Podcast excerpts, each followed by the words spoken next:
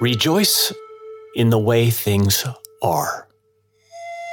For when you realize there is nothing lacking, the whole world belongs to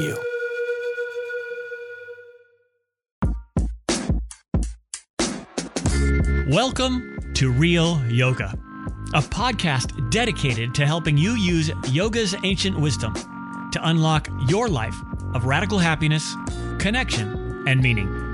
Right here, right now. I'm your host, Eric Walrabenstein, and I'm glad you're here. This month, we've dedicated our yoga practices to exploring the second limb of yoga. Called niyama, it's composed of 5 practices that relate to how we conduct ourselves in the world. Of course, all of them are designed to bring more peace and harmony into our lives. Now, this week, it's all about the second niyama called santosha. Santosha translates as contentment, which is why this quote from the Tao Te Ching seems particularly relevant. Because in a manner of speaking, it is true that when you realize that nothing is lacking, the whole world does belong to you, or at least it feels like it. And this is why santosha, or again, contentment, is such an important and powerfully transformative practice. But it's one, I'll admit, that eluded me for years. And that was all because I was making one of the most common mistakes. I was thinking that the practice of contentment was actually about being content. And it's not quite that simple. Let me explain. You see, here's the funny thing. Everyone knows what contentment is, that feeling of ease, the feeling of inner peace and quiet fulfillment. But even though we're crystal clear on what contentment is, try as we might, very few of us have been able to invite it into our lives in a consistent and lasting way. And believe it or not, having some scripture or spiritual teacher or clergyman impatiently stomping their foot and chiding you to be more content, damn it, seems to do little or nothing to help. But there is a secret, it turns out, to finding contentment and finding it right here in the middle of the life that you've got. And it all starts with understanding a little something about what contentment really is.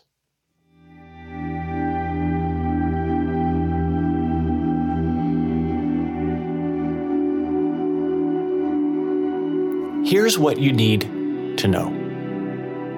Contentment is not a thing. That is not to say it doesn't exist. It's just to say that describing contentment as something is far less helpful and accurate than describing it as an absence of something else. And that something else just happens to be internal disturbances, like anxiety or craving or desire or fear or worry. I mean, think about it. When you're craving something, when you're afraid of something, when you're worried about something, would you say that you were content? And of course, the answer is no. But when those kinds of thoughts and feelings go on their way, and you're left with a sense of calm, inner peace, and satisfaction, you would say that you were content. And that's all because when we eliminate these kinds of internal disturbances, we are left with contentment. Contentment is the absence of internal disturbance. And truly, it's a lot like health. Because health, too, isn't some thing as much as it is an absence of something else. In the case of health, it's the absence of disease. And when we get rid of the disease, we are left with health. And in the very same way, when we get rid of the dis-ease, we are left with contentment. And that's why one might argue that both health and contentment are our natural states.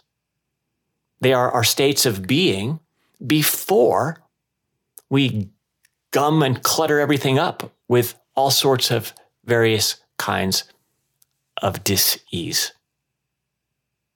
Now, what this means is that when it comes to contentment, or again in yoga speak, santosha, our work is not to chase or create or manufacture contentment, as much as it is to simply stop the inner disturbances that obscure it.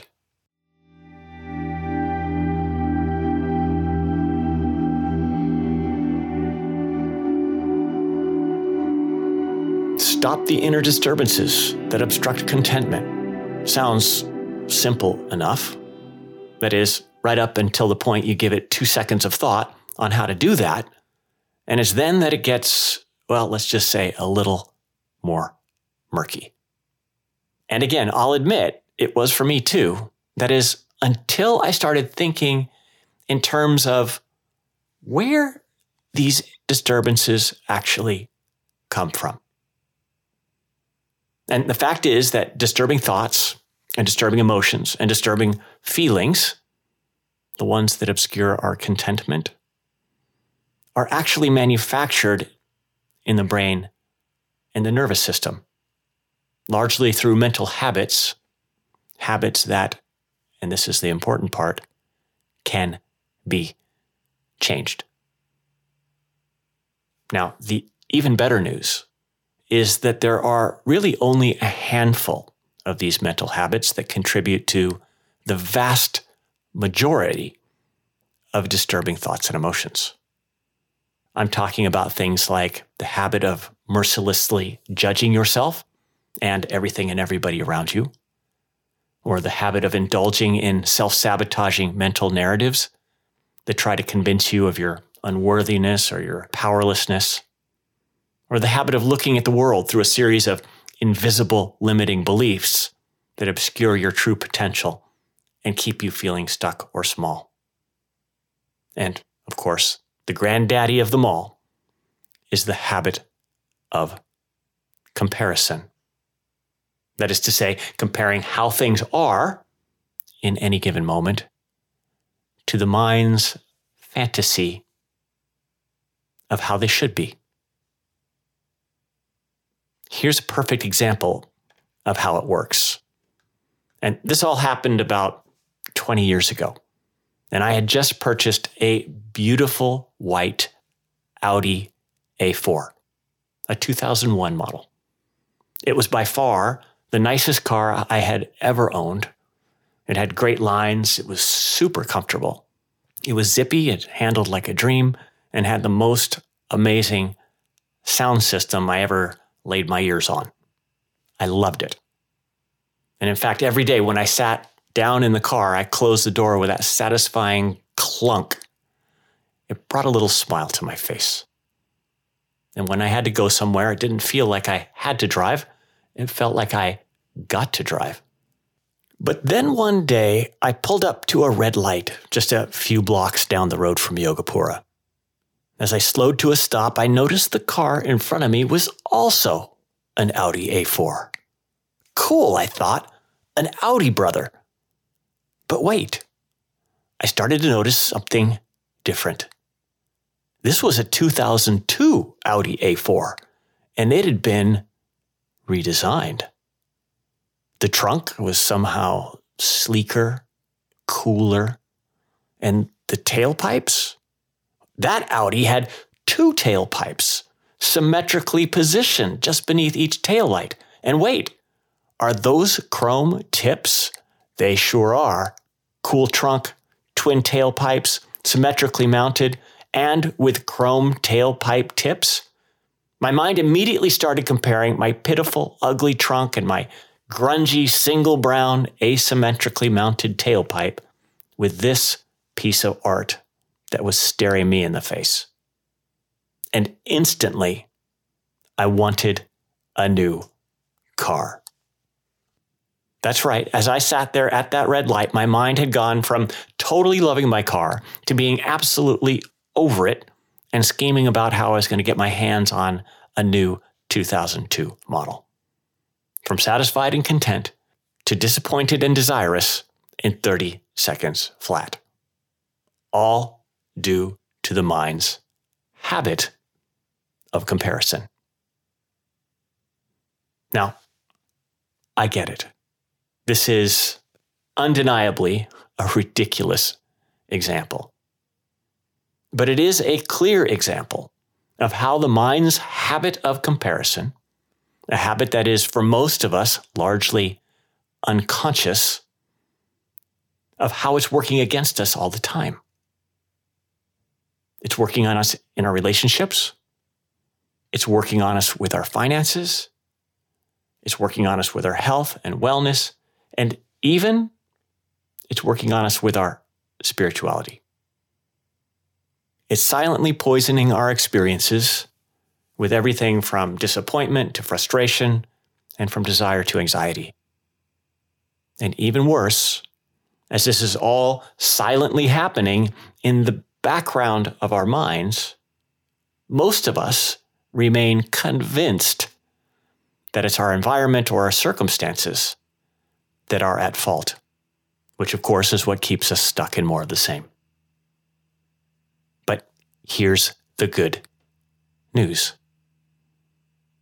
When we put the brakes on that habit, we're also putting the brakes on all of those disturbances. And as such, we allow contentment, our natural state, to shine through more and more of the time.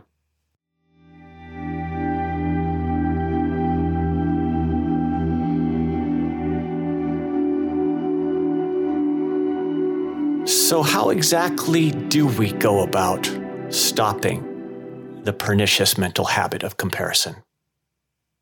Well, here's what you don't do.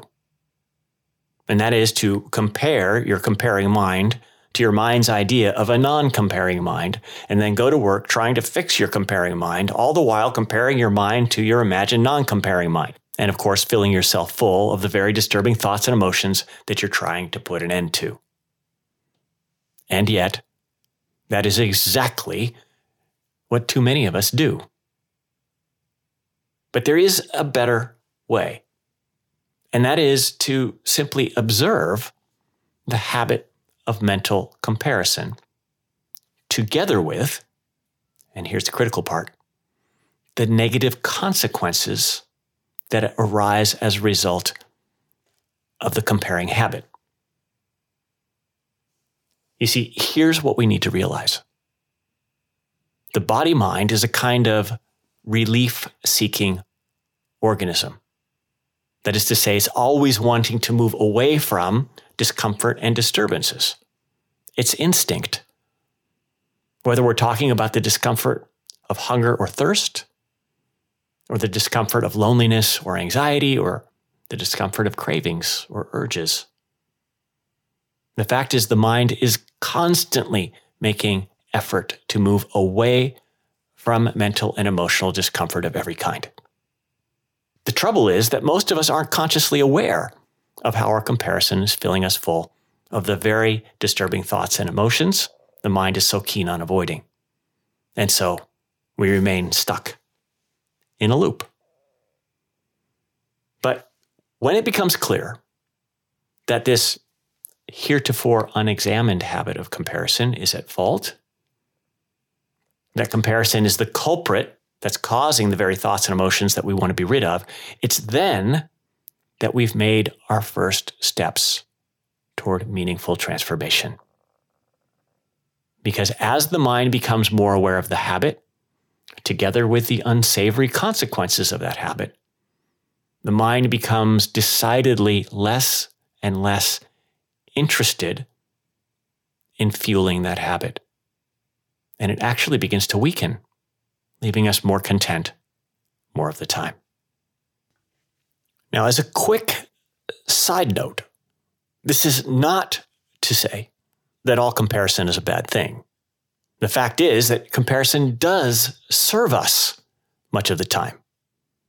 I mean, when you're thirsty, it's comparison that helps you decide to take a long swig from the bottle of Gatorade instead of the bottle of Drano. So we are certainly not out to eliminate comparison completely. It's just the comparison that is not serving us. That constant judgment going on in the background 24/7 on topics that do nothing for us other than to diminish our well-being and obscure our natural contentment. So the invitation becomes to start by simply noticing the habit of comparison together with its harmful consequences. And so the next time you find yourself dissatisfied or frustrated or yearning for things to be different, trace it back and look for the idea or the vision of an alternative reality that the mind's habit of comparison has conjured up. And then ask yourself, how much more at ease, how much more peaceful, how much more content would I be in this moment without that comparison? And then take a breath. Let go of the idea that things could be different for now, and allow yourself to relax into the moment and watch as the effortless nourishment of your natural state of contentment begins to shine through.